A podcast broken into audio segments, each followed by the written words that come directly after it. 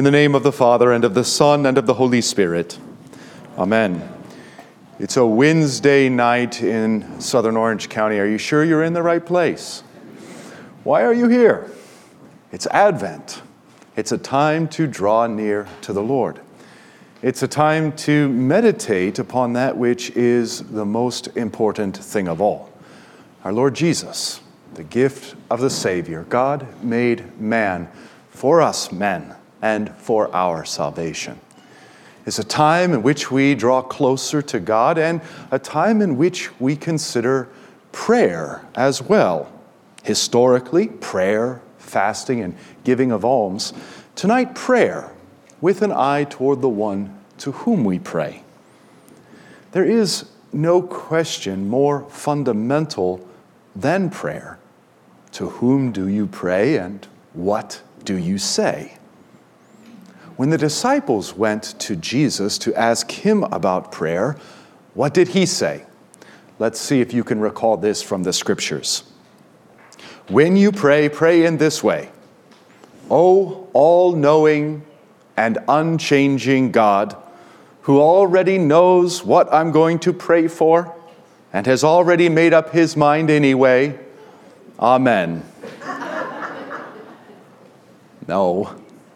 Rather, when our Lord answers, he says, When you pray, pray in this way Our Father. With these words, we are invited, as the Catechism teaches, to believe. To believe what? To believe that God is our true Father and that we are His true children so that with all boldness and all confidence we may ask Him as dear children ask their dear Father. It's one of the reasons why Luther advises to begin and end every day with the sign of the cross, marking ourselves in the name of the Father and of the Son and of the Holy Spirit, and then praying the Our Father, because in those two words is all the gospel. Who would ever dream, who would ever dare to call the unknowable and incomprehensible God of the universe Father? Perhaps we could claim him as Father only in the most generic sense, by virtue of his being our Creator. But then he would only be a father in the same way that he's a father of chihuahuas and termites. Obviously, that's not what our Lord has in mind. Our Lord teaches us to call this unknowable, incomprehensible God of the universe Father. In the prologue to John's Gospel, he writes, No one has ever seen God, but the only God who is at the Father's side has made him known. Christ is that God at the Father's side who makes the Father known to us. Indeed, John's language here is fascinating. Jesus exegetes the Father, makes the Father's meaning and purpose known to us. That is to say, that through Christ, the unknowable becomes knowable, the incomprehensible comprehensible, the unseen seen. When one of the disciples said to Jesus, Show us the Father, he responded, Whoever has seen me has seen the Father.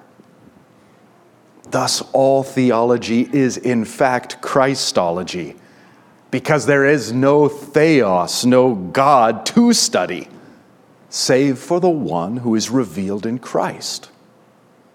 Only through the Son do we come to know the Father.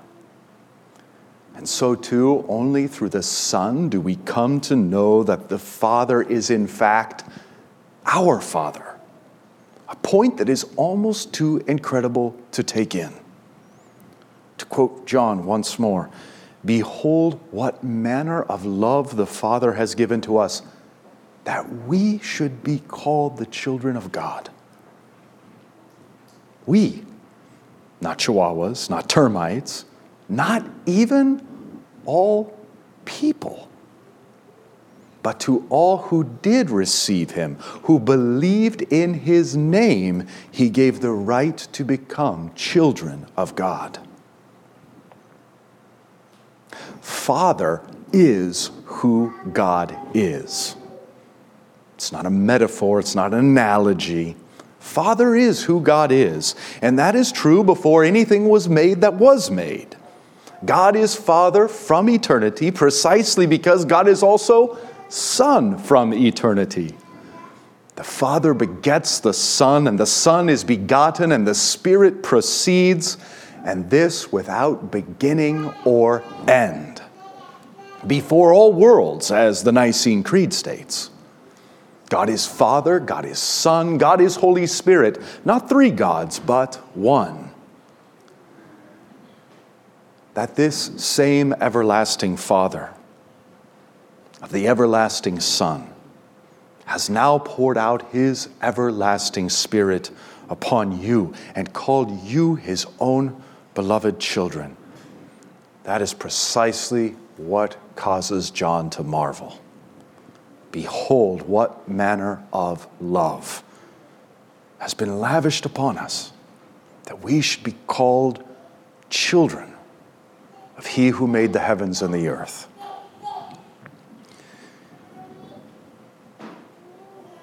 And this same marvel, the same wonder, the same joy is truly ours to have every time we open our lips in prayer and say, Our Father, or even something so simple as, Father, thank you. Dear Father, help. Father, praise be to you. Luther encourages this in the large catechism, these kinds of things to be on our lips all the time during the day so that we can remember who we are and whose we are. Often in the early church, the Lord's Prayer was taught only after baptism. How could you ever call God Father unless you have first become God's child, being born from above by water and spirit, believing in his name. So, this evening, as we consider the Father, it is essential that we realize that we can know nothing of the Father apart from the Son. Jesus is, as the scriptures say, the express image of the invisible God.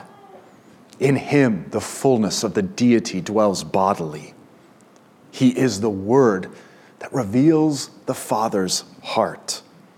He is the exegete that makes known the meaning of God. As we contemplate the gift of God's beloved Son, the coming celebration of Christmas, we contemplate how he was conceived in the womb we contemplate that not only is Jesus himself the gift, but precisely because he reveals us to he reveals to us the Father, the Father also must be considered part of this gift. Indeed, the fullness of it. And how does this Father love you? Precisely as Jesus does. And how does Jesus love you? Look to the manger and the cross, and you will see. He didn't become incarnate in the womb of the Virgin Mary for himself, but for us. He was not born in a lowly manger and into poverty for himself, but for us. He did not endure the pain and sorrow and futility of this fallen world for himself, but for us. He did not come to suffer injustice to be spat upon, struck, scourged, mocked, and crucified for himself, but for us. There is no greater love than God. God is love.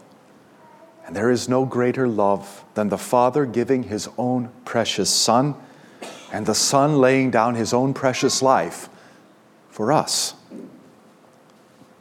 Because the Son reveals the Father to us, the true Christmas gift of the Son is also the true Christmas gift of the Father. The prophet Isaiah in our text for tonight reveals to us some of the tender conversation between the everlasting Father and his Son, our Lord. From the very first words, listen to me, O coastlands. We hear the Son beckoning not just the Jews, but all nations, all peoples to listen. When the Son says, The Lord called me from the womb, he is, of course, referring to the Father. There's no mention of any human father because there was none. But the Son does say, From the body of my mother, he named my name. So, some seven and a half centuries before Mary, we hear of Mary and of the virgin birth. And just as Isaiah prophesied, it would be God, the Father of the everlasting Son, who would give the everlasting Son his name Jesus, for he will save the people from their sins. As their dialogue goes back and forth, we hear a surprising thing. We hear the Son lament the apparent futility of his life and of his death. But we also hear in what, or rather in whom, he places his trust. Listen to his words I have labored in vain. I have spent my strength for nothing and vanity. Ever felt that way? Jesus, too, apparently. But that's not the end of his meditation. I have labored in vain. I have spent my strength for nothing and vanity. Yet surely my right, that is, my just reward, is with the Lord. And my recompense, that is, my wage, is with my God. Our Lord Jesus saw what we see in this life futility, frustration, working and laboring for such small benefit, working and laboring largely in vain, spending strength and effort and time on what ultimately amounts to nothing, to vanity, meaninglessness. But rather than despair, the Son entrusts his labors, futile as they look, into the hands of his Father despite their apparent futility, my true reward and my true wage, he says, are with my Father. And that, dear friends, is a lesson that is foundational for all of our lives and for every one of our vocations. Though our labors in this life so often appear to be vain and futile, we must not despair, but rather believe that our efforts are indeed pleasing to God and precious in His sight. Indeed, that the true reward of our labors will come, even if not in this life, then after it, from our Father's gracious hand. We see the apparent futility of the cross transfigured into the salvation of the world. We see the apparent smallness of the manger in the middle of a Bethlehem night, transfigured into the dawning of a new creation. We hear the Son pray candidly to the Father and also entrust himself fully to the Father. So good is this Father that our Lord Jesus entrusts himself entirely to him.